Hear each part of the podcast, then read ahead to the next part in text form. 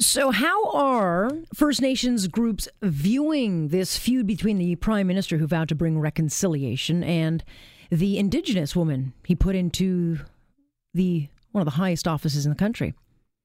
Well, they simply call his treatment of the former chief as racist, sexist. Because if you go back to when Jody Wilson Raybould was actually demoted very suddenly to Veterans Affairs, that's kind of when we, you know, we started to hear the vilification of this woman. You know, she was difficult hard to work with. You know, I guess she was just one of those bitchy women because she wasn't a team player willing to break the law. And so while Trudeau may may survive this political storm, his legacy of reconciliation is done. Over. And we spoke earlier with someone who pretty much confirms it. Earlier, I spoke with Grand Chief Stewart Phillip. He is with the Union of BC Indian Chiefs. And here's what he had to say. Grand Chief Stewart, has there been damage done to reconciliation? Uh, this was something that Mr. Trudeau wanted to build his legacy on. Is that still doable given the situation? Well, I think that um, the shine has worn off um, the notions of reconciliation, uh, given the you know the haphazard fashion in which the uh, PMO, the Prime Minister, has attempted to to bring substance to his lofty rhetoric around the issue of reconciliation.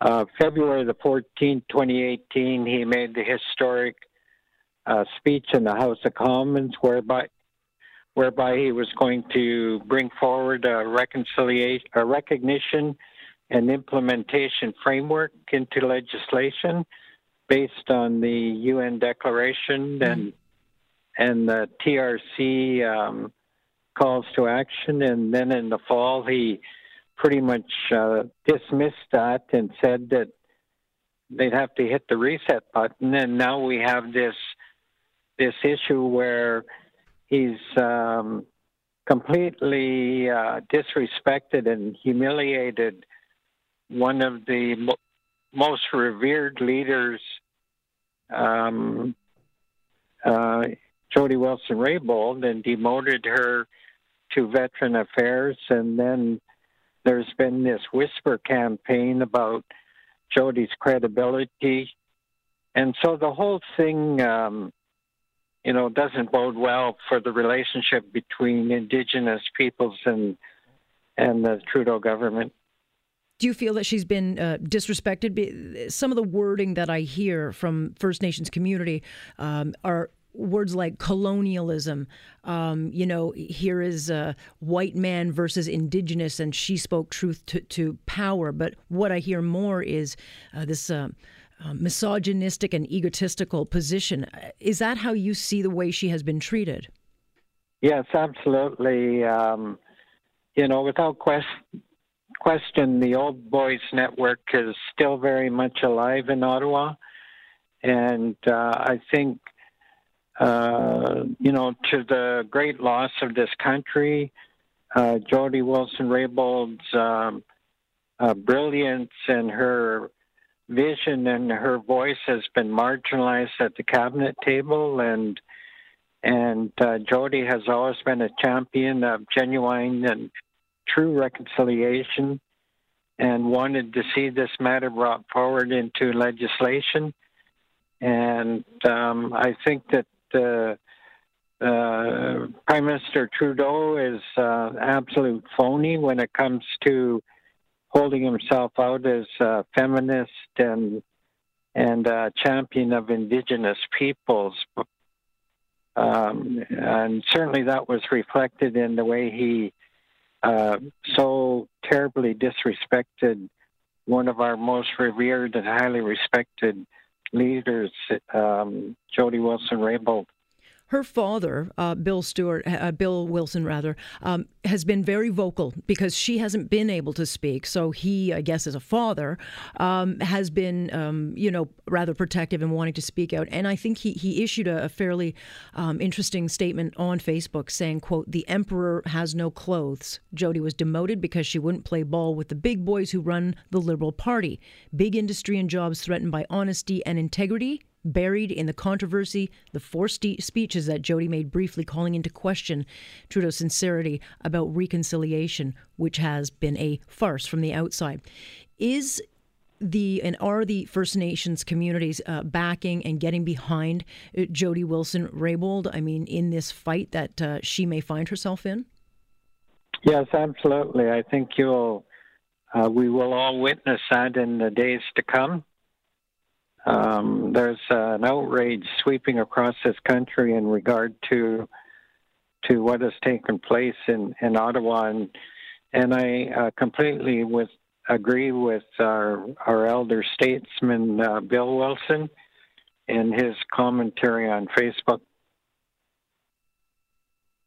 And so, you know, I look at this and I, I see that this should not be a partisan issue. Even I, I mean, I don't agree with the politics of the prime minister or maybe uh, Jody Wilson Raybould, but I see this as a bigger issue. That this strikes at the core of a couple of issues in this country. One is our legal system and this um, notion that we live by a rule of law that has now put, been put in jeopardy. But I am also concerned um, that relations between Indigenous groups, you know, First Nations groups, has been set back has that.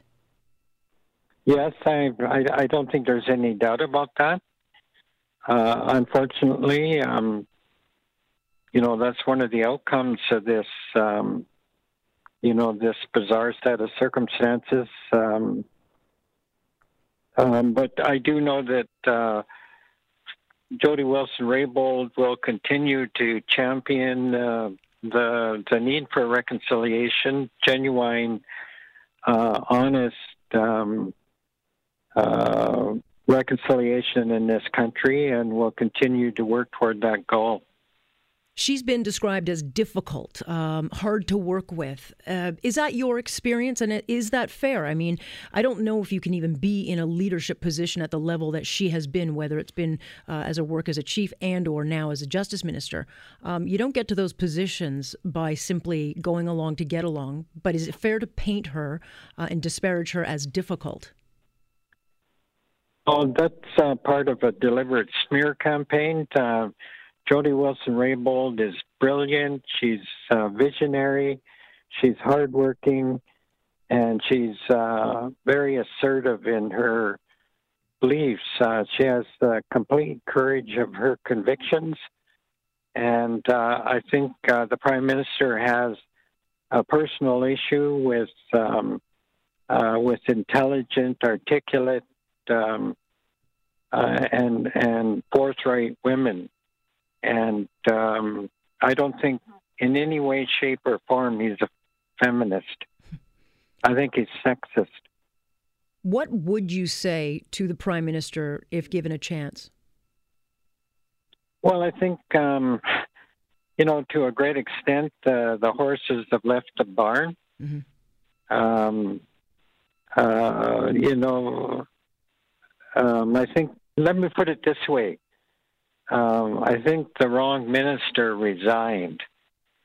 Uh, by that I mean, I think, uh, you know, at the end of the day, maybe we'll witness the prime minister resigning. Is that what you see needs to happen? The prime minister resign?